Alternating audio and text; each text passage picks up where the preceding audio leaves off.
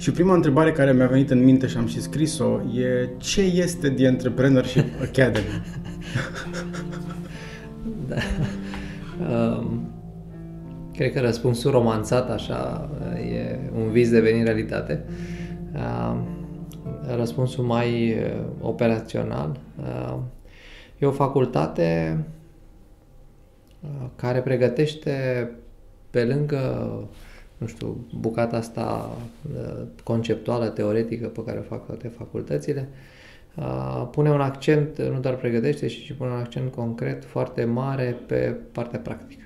Adică studenții, în primul rând, fac ce vor să facă și uh, învață la nivel conceptual și teoretic ceea ce îi ajută să pună în practică ce vor să pună în practică și anume ideile de business. E o facultate de antreprenoriat și studenții învață conform pe un curriculum olandez în timp ce își dezvoltă propriile business. Nu toți, dar uh, vasta lor majoritate. Adică e un teren de stat de încercare în care unii reușesc mai devreme, alții reușesc mai târziu. E ideea e că învață foarte mult din ceea ce practică. E o facultate acreditată în Olanda, E o facultate corect? acreditată în Olanda, adică absolvenții noștri primesc diplome uh, de absolvire în unei facultăți din Amsterdam și emisie de stat olandez recunoscută oriunde în lume. E recunoscut și la noi? E una dintre întrebările care apar din Pe sistemul clasic, trebuie, adică trebuie să te duci să-ți dea un atestat, să-ți recunoască diploma, dar da, așa se întâmplă și cu facultăți de la Viena și cu,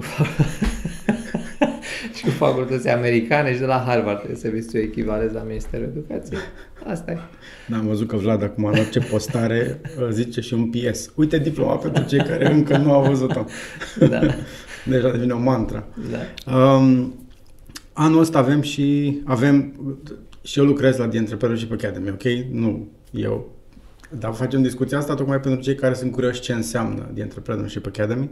Um, anul ăsta avem și primii alumni, primii absolvenți, uh, cei care au scăpat sau au trecut de școală, au trecut de um, ochii oamenilor de acolo și sunt în piață. Um, dar uitându-ne înapoi, acum 5-6 ani, nu știu când a apărut prima dată ideea uh, și s-a coagulat ideea de Entrepreneurship Academy, uh, de ce v-ați gândit că ar fi o idee bună să, să faceți o astfel de școală în România? Uh, cred că am avut uh, mai multe unghiuri.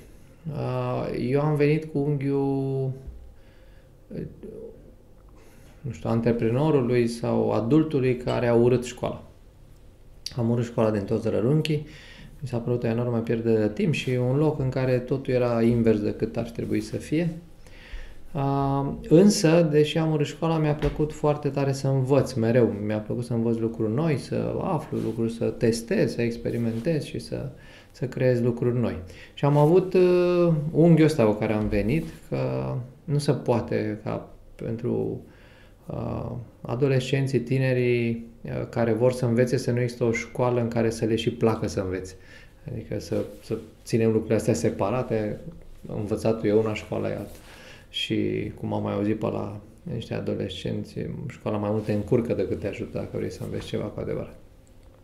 Un alt unghi uh, dintre noi, dintre cofondatori, a fost ăsta legat de cumva companiile cu care lucram, și în care întâlneam absolvenți care nu erau foarte bine uh, adaptați la realitățile astea, în care trebuie să ai inițiativă, imaginație, agilitate, nu? să poți să te miști de acolo-acolo, erau destul de educație în sistemul tradițional, uh, să, să mișcau, erau, flexibilitatea era la cote foarte reduse și și disponibilitatea asta de a imagina lucruri mari, de a le crește, de a, a Adică și chestii legate de uh, competențe, ca să zic așa concret, dar și chestii legate de ce e posibil pe lume.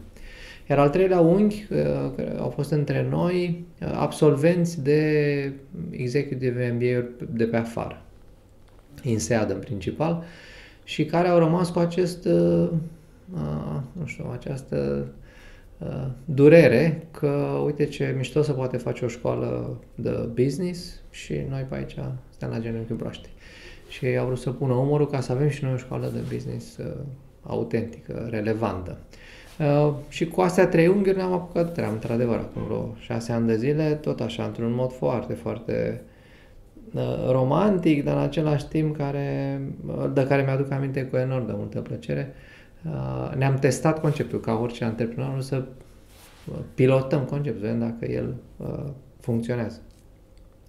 Și am strâns, nu mai știu câți, cred că vreo 20 de elevi de clasa 11, așa, 12 erau, și i-am dus în Amsterdam cu avionul. Am avut o, o colegă, era... Și aventură. Da, era între noi pe vremea aia. Uh, i-a luat pe semnătură, deci ea avea tot așa până în 20 ceva de ani și i-a luat pe toți pe semnătură cu avionul până acolo. A fost o super aventură de 3 zile în care i-am dus acolo, ne-am cazat, ne-am urcat în uh, metrou, ne-am dus în centru și ne-a zis, trebuie să faceți bani dați bătaie, vedeți ce puteți să faceți, le-am pus niște condiții, să, ce se poate face, ce nu se poate face. Lucrați în echipe. După aia a doua zi am fost la facultatea asta, să vadă facultatea, să înțeleagă, să simtă, tot așa. Aveau sediu într-un hub antreprenorial. Uh, și în, în, a, uh, în cealaltă zi am făcut niște workshop-uri cu ei. Uite cam cum, ce e pe lume, ce se poate face. Ce. Uh, și am constatat la prima mână că e ceva ce își doresc foarte tare și că li s-a părut senzațional experiența vieților și a noastră, una dintre noi. Sunt convins că ați transpirat puternic exact, în cele exact, trei zile. Exact. Nu ne-a fost clar în ce ne-am băgat până când nu i-am văzut pe toți în grija noastră în Amsterdam, dar uh, a fost foarte bine pentru toată lumea și așa ne-am prins că există ceva. Există o nevoie care nu e acoperită și pe care noi o putem acoperi. Uh, și de atunci am început să construim. Cine e în uh, spatele, e mult spus, cine e, de la cine a pornit facultatea asta? Cine sunt fondatorii? Uh, gânduri ne-au umblat de mai multă vreme. Uh, suntem uh, cred că în jurul MSM-ului, uh, acolo în programele lor cumva ne-am întâlnit, dacă mi-aduc aminte de o conversație care a avut loc la Brașov, Cred că cumva cu unul dintre programele MSM-ului ne-am strâns. Uh, Massive School of Management în România, dar erau oameni care uh, sunt cofondatori acolo la Massive School of Management din România, Teleeducativa, uh, tot așa am avut pe cineva antrenor de la început și mai eram câteva persoane uh, care nu eram atașate de o organizație, dar eram foarte interesate să punem umărul și tot uh, ventilam idei, cum să facem, cum să trebuia să începem totul de la zero, na, să cristaliza mai greu. Uh, până când uh, a apărut în formulă și Universitatea Alternativă, Traian Brumă pe vremea aia, care a zis, bă, uite, noi am dat de unii în Amsterdam care fac ceva ce seamănă cu ce vrem să facem noi, hai să vedem dacă nu putem să intrăm într-un parteneriat. Și ăla a fost momentul de, de, de click, ca să zic așa. Universitatea Alternativă avea și un parteneriat cu ING-ul pentru un fond ăsta de început, care era cel mai important să putem să folosim. Am avut un an de construcție în care n-am avut nici studenți, nici venituri și am nevoie de anul ăsta de, de construcție să acoperim costurile de, de setup. Și atunci am putut să, să începem. Ne-am întâlnit cu ei la Amsterdam, ne-am dat seama că, da, nu eram 100% pe același Uh, ca la pod, dar au fost suficient de multe lucruri în comun încât să zicem mai să începem. Și când am început numai bine, în Amsterdam mai au vândut altora și atunci a trebuit să o luăm de la capăt cu ăștia noi. și am construit uh, cu noi proprietari, practic, uh, uh, tot ce am făcut de atunci, că am început cu 15, o, cu o singură grupă în primul an de 15 studenți și da, acum suntem 100, peste 140. Unul din, uh, uh, una din diferențele mari uh, pe care eu am găsit-o uh, venind la EA față de, nu știu, școala tradițională, facultatea care am, care am terminat-o și eu, e accentul pe care se, care se pune uh, pe lucru în echipă. Uh-huh. Și cât de important e să înveți în echipă, care sunt avantajele lucrului în echipă și așa mai departe. Uh, de ce e accentul ăsta pus pe lucru în echipă și nu și care e diferența, care, sunt, care e valoarea adăugată? Um, el vine dintr-o convingere pe care o avem ca antreprenori. Majoritatea dintre noi suntem antreprenori prin formare. Um, convingerea asta că e imposibil să reușești ca antreprenor singur. Adică poți să începi foarte, foarte la început poți să ieși că uh, dai drum la ceva singur, dar foarte curând începi să ai nevoie de oameni ca să poți să crești ideea. Și nu prea e posibil, nu e imposibil, dar e foarte greu să devii un antreprenor de succes dacă nu știi sau dacă nu înveți suficient de repede cum să creezi o echipă performantă. Asta e ideea pe baza căreia construim contextul ăsta și chiar și formatul ăsta de lucru în echipă, că la facultate e obligatoriu cumva. Uh, și nu ne e deloc ușor, pentru că venim foarte în răspăr cu cum ajung, cu ce convingere ajung la noi absolvenții de liceu. Uh, pentru că ei sunt educați sistematic, uneori și acasă, da, dacă nu acasă, cel puțin la un sistem educațional, să evite chestia asta cu echipele. Adică să-și vadă de treaba lor, notele lor, examenele lor, tezele lor, olimpiadele lor, ce mai aveai pe acolo. Dar, în general, anturajul te strică. Asta e perspectiva și mai, bine, mai bine stai tu singur, mamă, și vezi de ale tale că... Uh, în antreprenoriat, anturajul poate să te strice, dar de cele mai multe ori te ridică. Adică cu, împreună cu cineva reușești să vezi lucruri noi, să-ți imaginezi lucruri noi și să și faci lucruri noi. Uh, și cum merge? Că tu ai văzut deja patru ani uh, de lucru în echipă. Eu am văzut doar jumătate de an. De asta te întreb din punctul tău de vedere cum merge.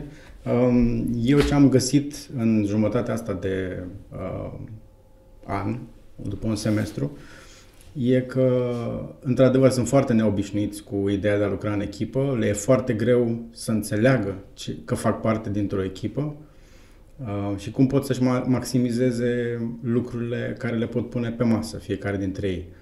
Pentru că, uitându-mă la fiecare din studenții care sunt în echipa mea, eu am 12 studenți, um, fiecare are câte ceva special. Uh, dacă e ceva ce am găsit ca un comun, toți sunt deștepți, foc, uh, unul nu-i prost. Um, și fiecare pune, pune pe masă um, niște lucruri care ar fi de folos dacă ar reuși să se adune și să lucreze într-adevăr ca o echipă. Uh, s-ar putea ajuta extrem de mult, dar nu le vine natural de nicio culoare. Um, și mă întrebam cum, cum ai văzut, cum se întâmplă lucrurile în celelalte echipe. E la fel, trec printr-un proces din asta de multă zbatere, multă durere, multă neacceptare până reușesc să-și găsească, găsească drumul să devină o echipă. Reușesc, nu reușesc? Uneori reușesc, uneori nu reușesc. Uh, acum trebuie spus că formatul nostru ăsta de, de învățare și de lucru în echipă e diferit de formatul antreprenorial care uh, pe, în, într-o, într-un demers antreprenorial, într-o companie, uh, Uh, mai ales într-una mică la început de drum, e mult mai limpede de ce suntem aici și ce vrem să obținem împreună. Adică ce nu putem obține decât împreună. Într-o structură de învățare, cum suntem noi, uh, echipele noastre sunt mai degrabă echipe de învățare. Adică scopul lor cel mai palpabil e să învețe împreună. Ori asta vine în complet răspăr cu cum au ajuns aici. Și cum își imaginează că vor ajunge mai departe. Adică, așa cum zici, sunt uh, foarte inteligenți, mulți dintre ei foarte ambițioși, dar își traduc ambiția asta ca un efort personal, individual. Trebuie să tragă de ei, să muncească, să citească, să învețe, să așa și să ducă mai departe. Le scapă avantajele de a fi mai mulți și de a împărți și uh, nu știu, greutatea, dificultatea, blocajele, resursele, Uh, capabilitățile, complementaritățile, sinergiile. E ceva ce trebuie să educăm. Și acum, uh, de la echipă la echipă, depinde și cât de multe lucruri aleg ei să facă împreună ca business. Adică câți din echipă sunt implicați cu câți alții din aceeași echipă sau aleg mai degrabă să lucreze cu alții din alte echipe sau cu oameni din afara uh, facultății. Că pe măsură ce faci lucruri împreună, echipa se sudează. Pe măsură ce faci mai puține lucruri împreună, învățarea asta devine mai desprinsă de practică și atunci na, nu, e, nu e cea mai bună variantă. Dar uh, ce sper să reușim din ce în ce mai bine să facem e să creăm această uh, întâi predispoziție, după aia interes și poate ușor, ușor uh, preocupare sistematică de a învăța împreună. Pentru că eu văd, eu sunt, am și o practică de consultanță în transformare organizațională și mai ales în lucru cu echipele de leadership.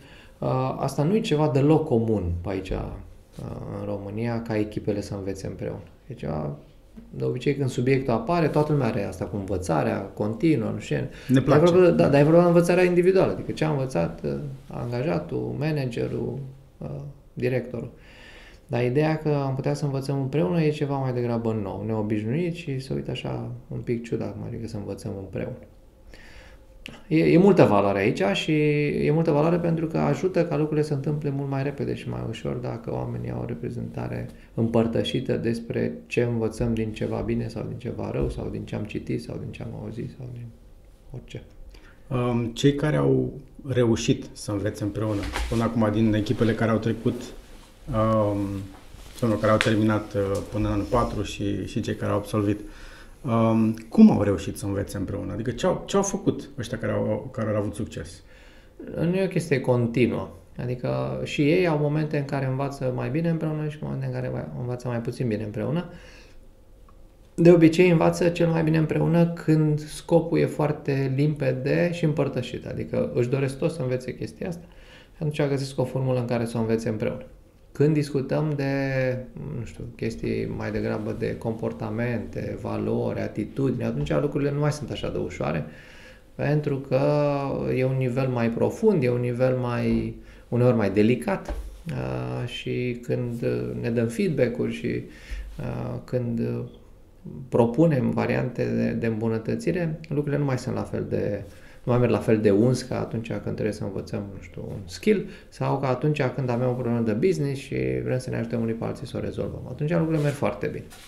Adică noi avem, uh, uh, nu știu cum să-i zic, uh, instrumentul ăsta de învățare 24 Hours Challenge, uh, în care studenții primesc un brief de la un antreprenor și timp de 24 de ore trebuie să producă, să propună cea mai bună soluție de care sunt capabili. Asta li se pare senzațional tuturor. Am văzut că se strâng foarte da. bine. Uh, timpul e scurt, uh, obiectivul e clar, uh, își uh, relativ repede acomodează competențele, nu știu, preferințele uh, și de lucru și tematice. Atunci li se pare o experiență foarte faină în care învață mult. Da? Dacă te uiți cum arată debrief-ul, tot așa, debrief-ul pe conținut e, merge repede. Uh, debrief-ul pe contribuții, comportamente, cum putem să relaționăm mai bine data viitoare, asta merge un pic mai greu, că nu sunt obișnuiți. E un tip de conversație uh, la care trebuie antrenament, ca să înțelegi valoarea. Um, în paralel cu accentul ăsta care e pus pe învățarea ca echipă sau în echipă, e conceptul de, nu știu cum să zic în română, self-guided learning, uh, învățare autoghidată. Da, da. Mamă, ce ciudat sună. da.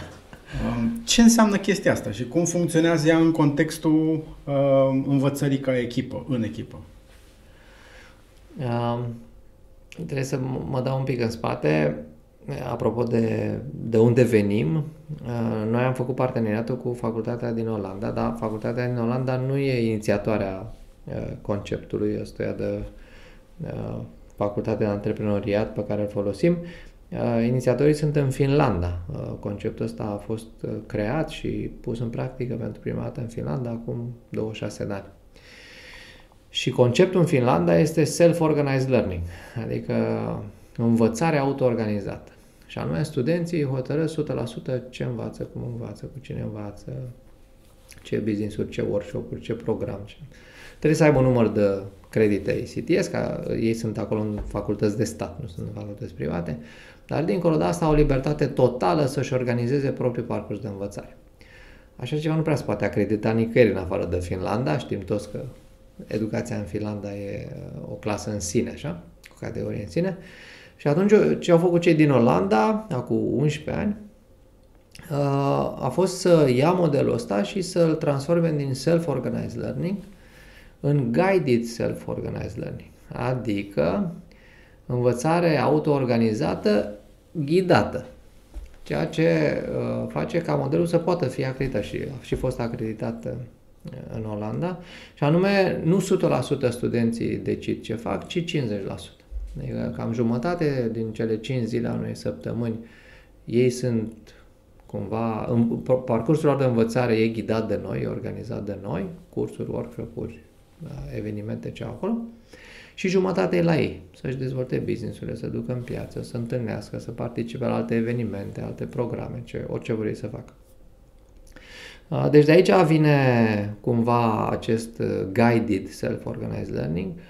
Ante- fundamental antreprenoriatului e totuși să-ți poți decide propriul drum, adică nu prea poți să fii un antreprenor dacă ai nevoie să-ți se spună ce să faci, cum să te dezvolți, ce să faci cu business-ul.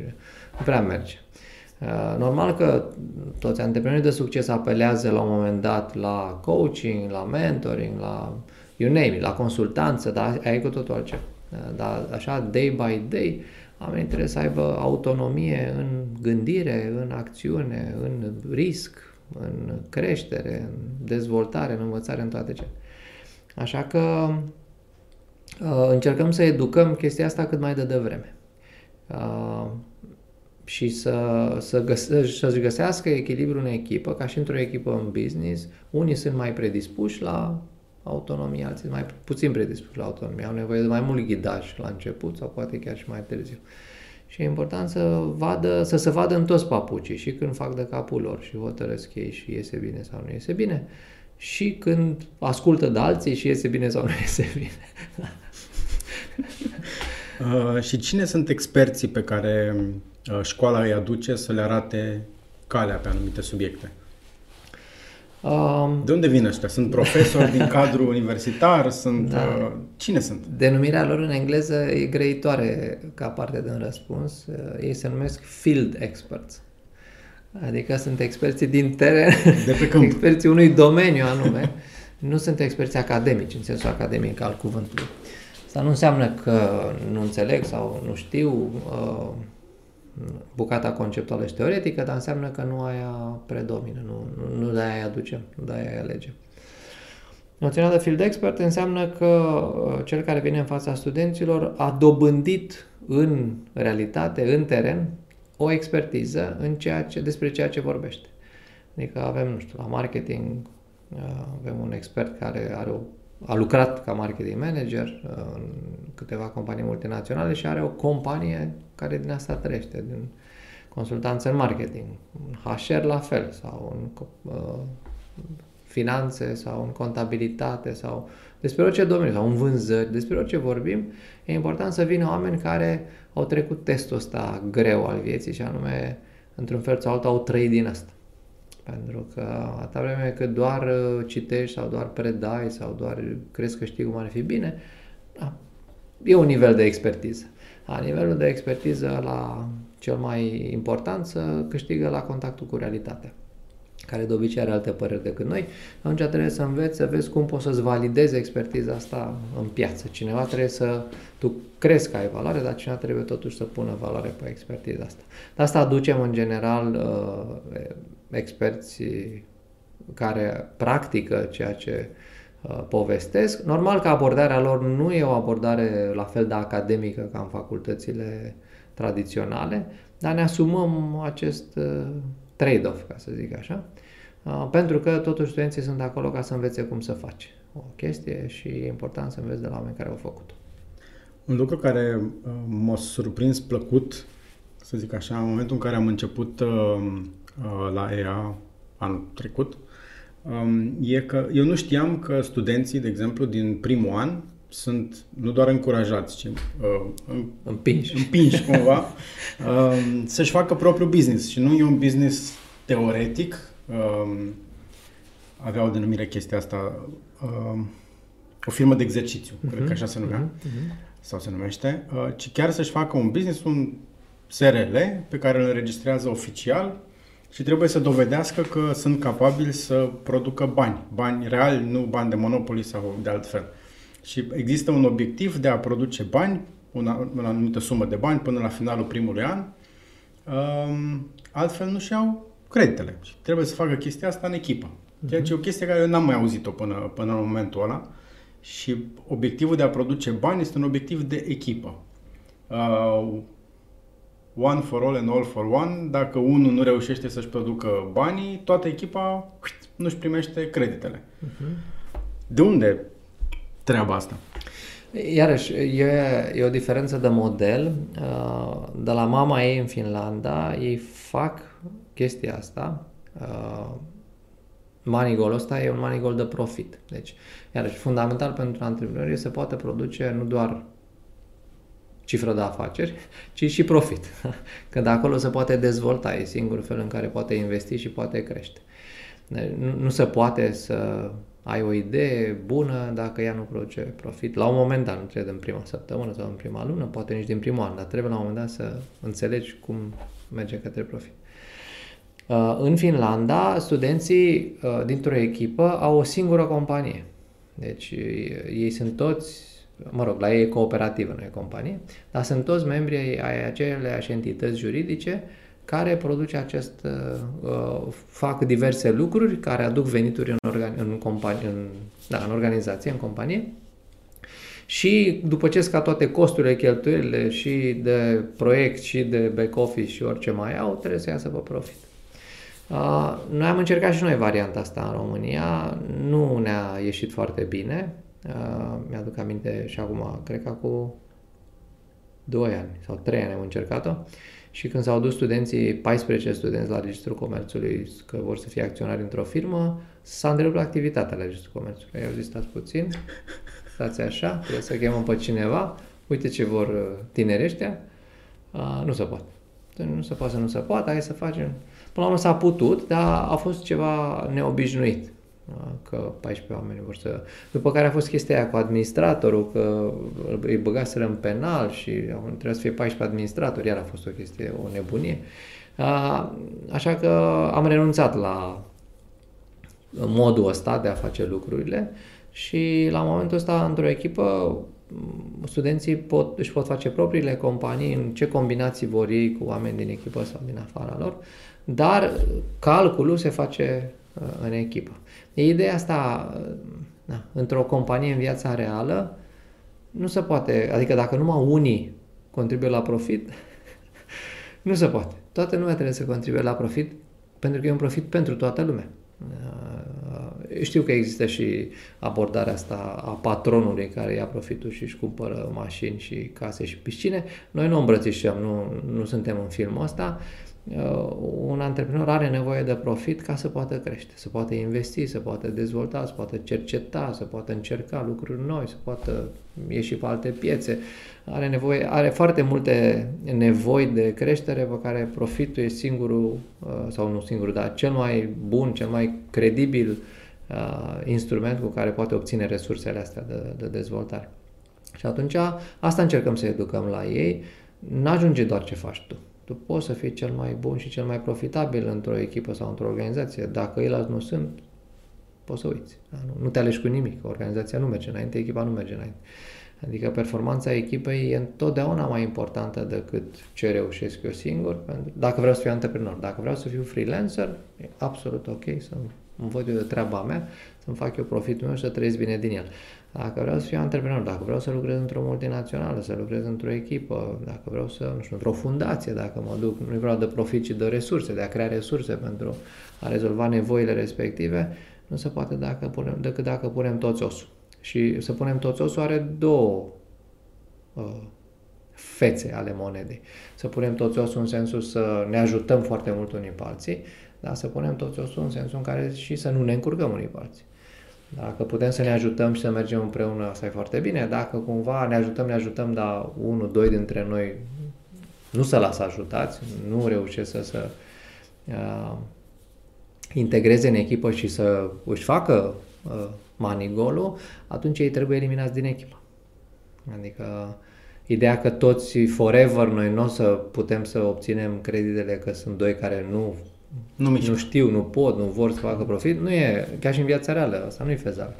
Trebuie să facem tot ce putem ca să ne ajutăm unii pe alții, dar dacă 1, 2, 3 cazuri câte sunt constatăm că nu ajungem la niciun rezultat, deși am încercat tot ce ne-am priceput, atunci trebuie să rupem pisica în două și să zicem, ok, hai să ne despărțim.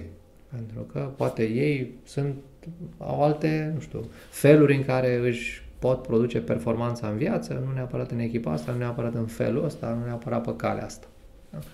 E o decizie care e foarte grea și pe care o iei foarte greu și ca adult, dar mai Clar. ca uh, student de la 20 de ani, 21 de ani, uh, hai să-l dăm afară pe George. Clar. Dar uh, ideea asta, ție cu, ție cu atât mai greu ca adult, cu cât încep mai târziu. deci noi îi antrenăm exact. de tineri să aibă astfel de discuții exact. uh, și să poată să ia niște decizii atât de grele, da. uh, super încărcate emoțional. Da. Fuh. Și, și în care nu-i totdeauna așa de limpede unde tragi linia. Știi? De asta și sunt importante, că ele îți normezi criteriile astea pe măsură ce faci. Nu? Dacă doar citești și îți imaginezi cum ar fi, cum ai și văzut, e foarte diferit de când chiar faci chestia asta. Nu? Și nu o faci foarte bine din prima, poate nici de la a doua, nici de la a treia, dar ușor, ușor începi să capeți încredere unul la mână în tine, că poți să faci chestia asta, doi la mână în ceilalți, că atunci când o faci cu ei nu o să fie așa dramatic și trei la mână în proces. Păi nu facem așa era sigur o prostie. Există o... Nu, nu facem la întâmplare, da? Există un fel în care ne uităm la chestia asta. Există un fel în care învățăm nu numai despre conținut ce vorbim, dar și despre proces. Cum putem să facem chestia asta din ce în ce mai bine. Să producă rezultatele pe care ne dorim din ce în ce mai ușor. La rigoare, cum putem să facem ca să nu mai ajungem aici? Adică după ce am eliminat doi oameni de echipă, ce trebuie să facem? Ne-a fost greu, nu ne-a plăcut. Da?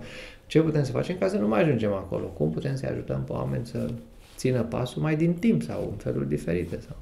Discuțiile, da, conflictele pot fi foarte nasoale, le pot rupe o echipă, pot uh, și indivizi și, și echipe.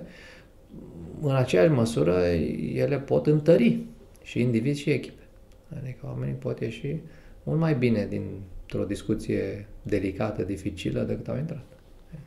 Uh, ca parte din procesul de guided uh, self, guided self-learning, organized așa, learning, organized learning um, când a apărut în peisaj rolul de team coach?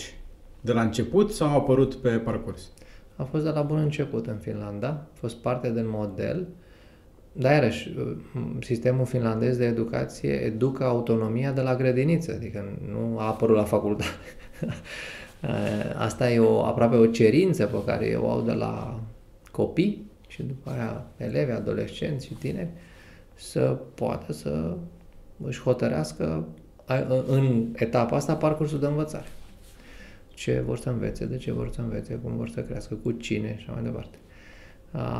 La noi, noțiunea asta de team coach a fost foarte revoluționară, chiar și pentru noi care am început-o, Adică și noi a trebuit să învățăm cum să face chestia asta educațional.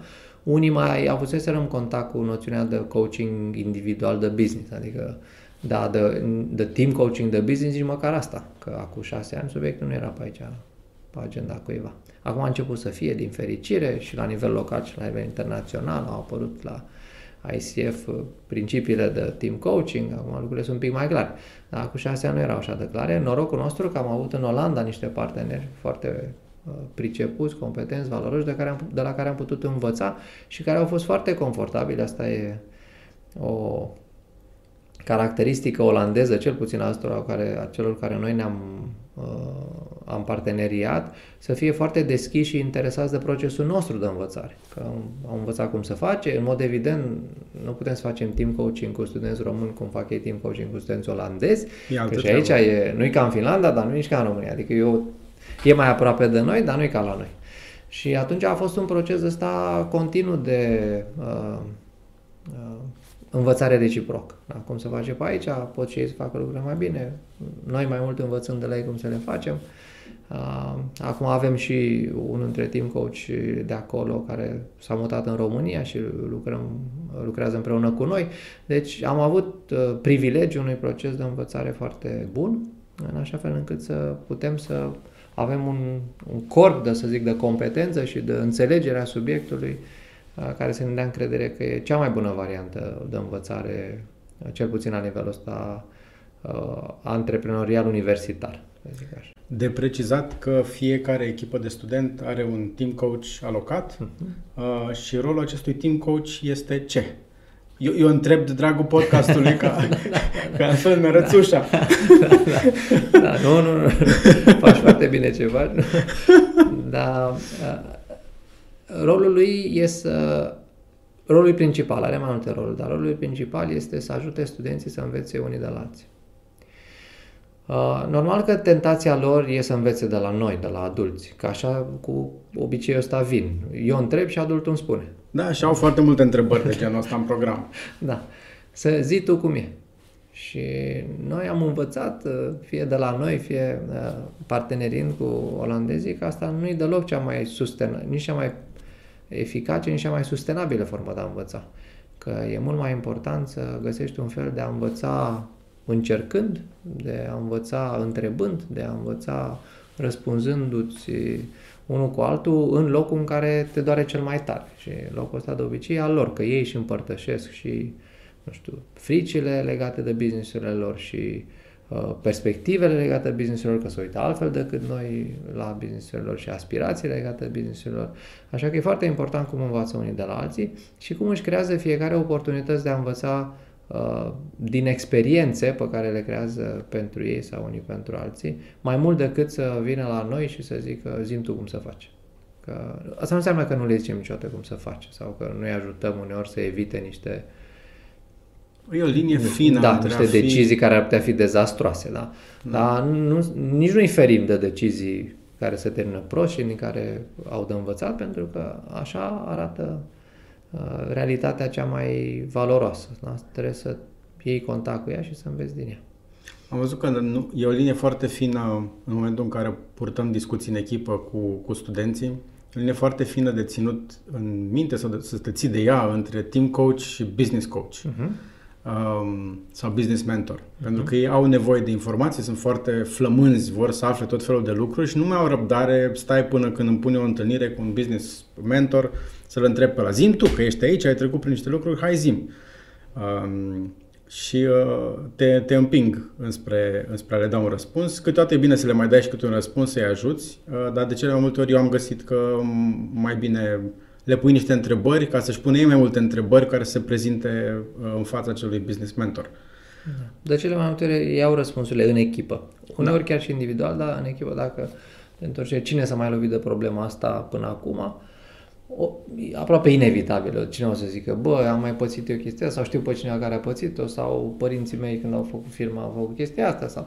A, adică, clar, apare din echipă să construiește un corp de răspuns, chiar dacă nu e răspunsul definitiv, chiar dacă, ceea ce nu există. Nu e răspunsul ăla pe care îl caută studentul că, care să-i rezolve problema. Exact. Dar e un, a, găsește un loc de unde să apuce rezolvarea problemei care e foarte valoros că vine de la, e mult mai valoros că vine de la ei decât dacă vine de la noi. Pentru că e ceva ce eu sper ca ei să ducă cu ei, mă rog, și ăștia care sunt absolvenți par să facă, să ducă cu ei în echipele din business-urile lor această abordare, că nu trebuie ca ei, ca antreprenori sau ca șefi să fie deținători răspunsurilor, că ai blocat totul la tine. Nu? Ideea e să ai un fel în care echipele astea și echipele tale din businessul tău învață singure și să educă, să cresc. După aia ăștia devin la rândul lor șefii altora și îi ajută pe aia să se dezvolte singuri. Și așa dacă tot timpul răspunsurile bune stau într-un loc, n-ai cum să crești prea mult. Și e foarte periculos. Da. Um, am observat că și la nivelul ăsta de echipe de studenți apare natural, de altfel, gândirea în siloz sau silo thinking, nu știu cum uh-huh. se, se traduce. Um, și câteodată văd dincolo de propria persoană sau de propriul business și se duc către echipa din care fac parte să pună niște întrebări, pe lângă întrebările pe care le pun uh, team coachului sau business mentorului, um, dar nu văd celelalte echipe din facultate pe care le pot accesa foarte bine, sau ceilalți studenți, nu neapărat echipe. Da care fiind din ani mai mari sau echipe din același an, dar uh, sunt populate cu oameni cu experiențe diferite, cu răspunsuri diferite, cu uh, pregătire diferită și ar putea să-i acceseze oricând, pentru că au acces la ei prin tot felul de canale. Dar nu o fac, pentru că nu văd varianta aia foarte des. Aici e un pic, uh, soluția e un pic împărțită și noi trebuie să ne facem treaba mai bine. Clar. Aici și noi încă n-am găsit formula cea mai bună de a încuraja formarea acestei comunități. E adevărat că nici pandemia nu ne-a ajutat. Începuserăm niște lucruri, laserăm pe un drum și acum trebuie să să ne oprim din el, pentru că nu ne mai putem întâlni și ideea asta de comunitate virtuală e valoroasă, dar nu e ceva la care să ne pricepem, despre care să fie vreun fel de competență. Deci, pe de o parte, noi mai avem lucruri de făcut, pe de altă parte, asta crește și cu anii. Tu ești expus la anul întâi și pentru anul întâi probabil că e cel mai dificil. Pe măsură ce ei se mai obișnuiesc cu ideea asta și încep să se împrietenească și să mai știe lucruri și în afara canalelor, să zic, să zic oficiale de comunicare mm-hmm. între noi, în care uh, ei împărtășesc ce face fiecare cu businessul lui, uh, încep să apară și relațiile astea informale, atunci ușor, ușor, uh, eu am văzut un progres. Adică uh, anul trecut, spre exemplu, când veneau studenții în echipă și am problema asta, nu știu cum să o rezolv sau uite, m-am lovit de chestia asta, îmi trebuie competența asta. Când întrebam, uh, da, aici în facultate, uh, alți studenți, așa, zicea, a, nu, nu, n-am întrebat. Nu, nu. Uh, acum, e din ce și mai frecvent răspuns. Adică aproape, nu știu dacă, cred că am pus semestrul ăsta întrebarea de câteva ori și n-am primit niciodată răspunsul că n-au vorbit deja cu oameni în facultate. Adică începe să se lege, ușor, ușor începe să se lege și din perspectiva lor că cel mai la îndemână fel, poate ne ajută și uh, grupul de WhatsApp, comunitatea, cel mai la îndemână fel de a avea un prim cârlig despre cum să rezolv ce am de rezolvat, e în comunitate. Și dacă nu reușesc în comunitate, pot să mă duc mai departe și de cele mai multe ori am văzut că reușesc în comunitate. Adică comunitatea e așa de resourceful, de, de plină este. de resurse, încât uh, sunt foarte rare ocaziile în care nu poți să rezolvi ceva aici, dar nu le, nu le vine, nu e primul gând, nu e prima, uh, prima tentație.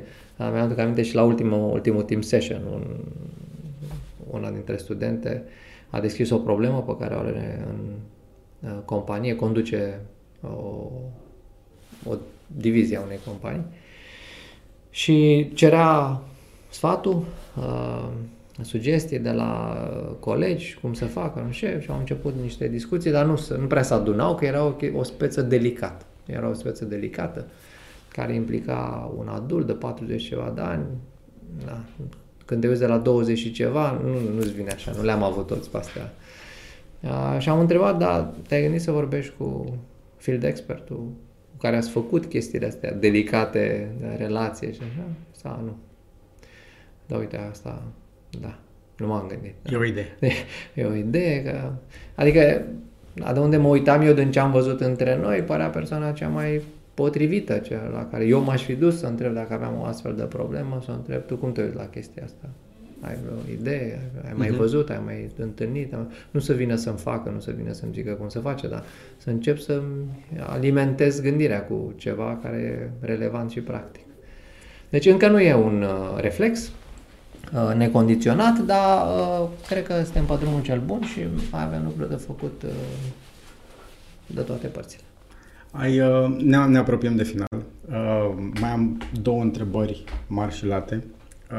Prima, ai menționat la început că ați început toată povestea asta luând un grup de studenți, ducându-i în Amsterdam... De elevi. De elevi, mă scuzi, de elevi. Foarte important. Da, da. Minori. Da, da, minori, cu niște părinți curajoși. Da, da. Um, și ați dus în Amsterdam trei zile, s-au întâmplat lucruri acolo. Se regăsește uh, povestea asta în Learning Journeys, uh-huh. care apar și pe uh, site-ul de Entrepreneurship Academy, în care se povestesc niște lucruri despre aceste Learning Journeys, care sunt câteva săptămâni, nu sunt două, trei zile. Uh-huh. Ce este acest Learning Journey prin care trece studentul?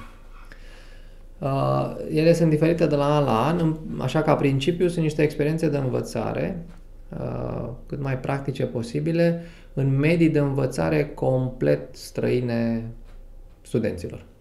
Uh, adică în anul întâi ele se întâmplă în Amsterdam 5-6 săptămâni și uh, foștii elevi, proaspeții studenți, că sunt primele săptămâni de în anul întâi, trebuie să facă foarte multe lucruri acolo în Amsterdam pe care nu le-au mai făcut până acum și niciun caz cu oamenii, cu colegii care sunt acolo. Adică sunt singuri, sunt fără părinți, nu e turism, nu sunt la plăcere și distracție.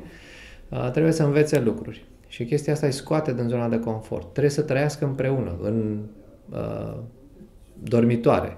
Unii dintre ei n-au dormit niciodată în viața lor cu cineva, cu altcineva. Adică dacă sunt copii singuri acasă, au avut camera lor, patru. Aici stau câte 4, 6, 8 în cameră. 4 săptămâni, 5 săptămâni, 6 săptămâni. It's a big one. Crash course. da, it's a big one. Um, și de capul lor, da? și într-un oraș străin, și cu multe lucruri, cu o cultură diferită, interacțiuni, relații, să ceartă, să împrieteneze, să, da. Trebuie să aibă grijă de ei, uh, a la lung. În anul 2, uh, și e un loc în care noi cumva ne ocupăm de organizarea acestei chestii.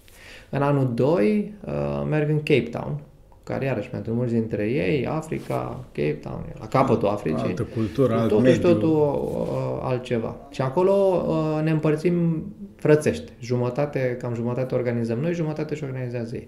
Dar ei și organizează zborurile, cazarea, workshop-uri, ce învață, mergi la facultate și mai departe.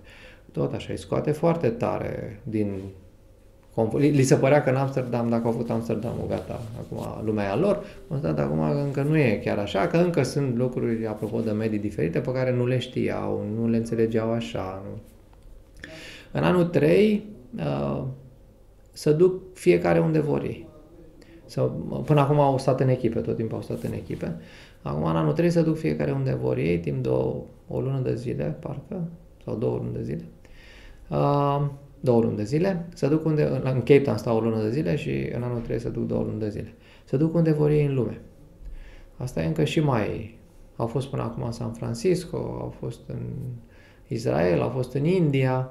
Um, unde credeai că e relevant pentru businessul exact, lor sau pentru, fix unde vor ei? Pentru businessul lor sau pentru uh, ce vor să obțină din acest learning journey. Că unii uh, au drept scop să, să hotărască ce business, în ce business să mhm. investesc uh-huh. după ce termină facultate și vor să vadă medii foarte dezvoltate antreprenorial sau medii foarte, uh, cum să zic, uh, uh la început efervescente de, antreprenorial, ca să mai la început. Medii care seamănă cu cei la noi sau medii care sunt foarte diferite de cei la noi. Dar e, e și, are și un drive personal, dar are și un drive de business. Ăștia care au deja niște business-uri, să gândesc să ducă în locuri care sunt importante pentru business-urile lor. Adică când se pregăteau înainte de pandemie să plece, Uh, nu trebuie să stai toate două luni într-un loc. Adică aveau, se duceau în China, se duceau în, uh, își luaseră bilete de avion, adică nu s-au dus până la urmă, da? luaseră bilete de avion. Singapore, Corea, Japonia, China, SUA. Aveau destinații interesante, câte doi, câte trei, se reuneau într-o țară unii pe care interesau, după care se împrăștiau, se mai reuneau peste trei săptămâni în altă țară, câte cinci, iar se împrăștiau. Ce iar fain. Da, ca să-și satisfacă aceste nevoi de învățare. Uh, și care unora le schimbă viața. Adică pentru absolvenți, ei au avut San Francisco în anul 2, nu în anul 3. Uh, unora dintre ei le-a schimbat semnificativ felul în care uh, să uitau la business și la ce e posibil pe lume. Să stai în Silicon Valley o lună de zile, nu-i de acolo, Adică îți mută față de oricât de efervescent din București sau, nu știu, chiar în Europa, când te duci în America, e altă planetă și înțelegi că lucrurile se pot face mult mai mare și mult mai... Și au venit cu aceste ambiții care, din fericire, acum au și dat roade, adică absolvenții noștri au business-uri bune, în creștere, serioase, semnificative și făcute foarte fain. Deci a contat, aceste learning journey-uri nu sunt, nu știu, niște cireașa de părtori, sunt niște componente foarte importante ale procesurilor de învățare și de creștere. Uh-huh. Ultima întrebare. Uh, fiind o facultate privată, e o facultate pentru copii bogați sau doar pentru copii bogați care își permit să plătească fiul uh, la facultate privată sau nu? Să e accesibilă pentru aproape oricine. Nu știu să răspund la întrebarea asta, că nu știu cum să definez bogat. Uh, cel puțin pentru București, facultatea noastră costă la nivelul unui liceu privat și chiar mai puțin decât multe licee private din București. E un pic mai scumpă decât grăd, unele grădinițe. Așa. Uh, dar uh, dacă te gândești la, nu știu, la veniturile, cel puțin ale mediului ăsta corporatist în care ne învârtim noi, nu e, nu e ceva așa, nu trebuie să fii bogat ca să poți să dedici educație, nu știu, 800 de euro pe lună sau o chestie de felul ăsta. Da, nici nu merge dacă n-ai resursele de trai, dacă subiectul ăsta e un, e un subiect important. Uh, deci nu cred că e o facultate pentru copii bogați, uh, cred că mai degrabă e o facultate pentru părinți și adolescenți uh, care sunt convinși că merită să investești în educație. Pentru că cumva targetul nostru, adică studenții noștri fac alegerea dacă vin la noi sau pleacă în străinătate. Uh, nu fac alegerea dacă vin la noi sau să duc la ASE. Nu prea am auzit poate unul, doi am avut eu unul într-o echipă care a făcut alegerea asta, noi l-am acceptat, după ales eu totuși mă duc la ASE și după un an a venit la noi. Adică și acum e anul 4. Dar al minte nu prea așa se face, nu, nu, nu așa se face alegerea. Uh, în, alt, în aceeași ordine de idei, dar din altă perspectivă, noi avem burse, uh, ei pot obține burse, avem studenți care s-au autofinanțat practic în anii ăștia din sponsorizări, din ce au reușit să obțină, din evenimente pe care le-am creat noi ca să-i ajutăm pe mulți dintre ei. Uh, acum avem și uh, accesibil un sistem de finanțare de împrumuturi, care e un sistem foarte asemănător cu ce împrumuturile pe care le fac când se duc în Anglia, spre exemplu. Uh, uh, cu perioadă de grație, nu plătesc nimic până când nu termină, după aia e o perioadă foarte lungă de, uh, de plată înapoi. Adică la momentul ăsta nu cred că banii au oprit pe cineva care vrea să vină la noi să vină.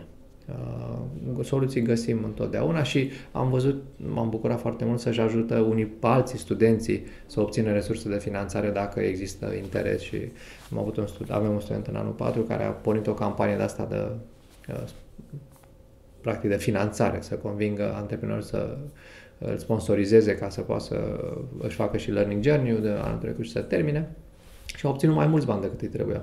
Atunci și-a pus problema cine mai are nevoie de bani în facultate ca să pot să ajut. Adică resurse sunt, nu, în orice, ca la orice produs bun pe care ți-l dorești și vezi valoare, de obicei găsești resurse ca să îl obții dacă ți se pare că e suficient de valoros. Cred că în filmul ăsta suntem și noi. Mersi, mersi fain. Mulțumesc și eu foarte mult.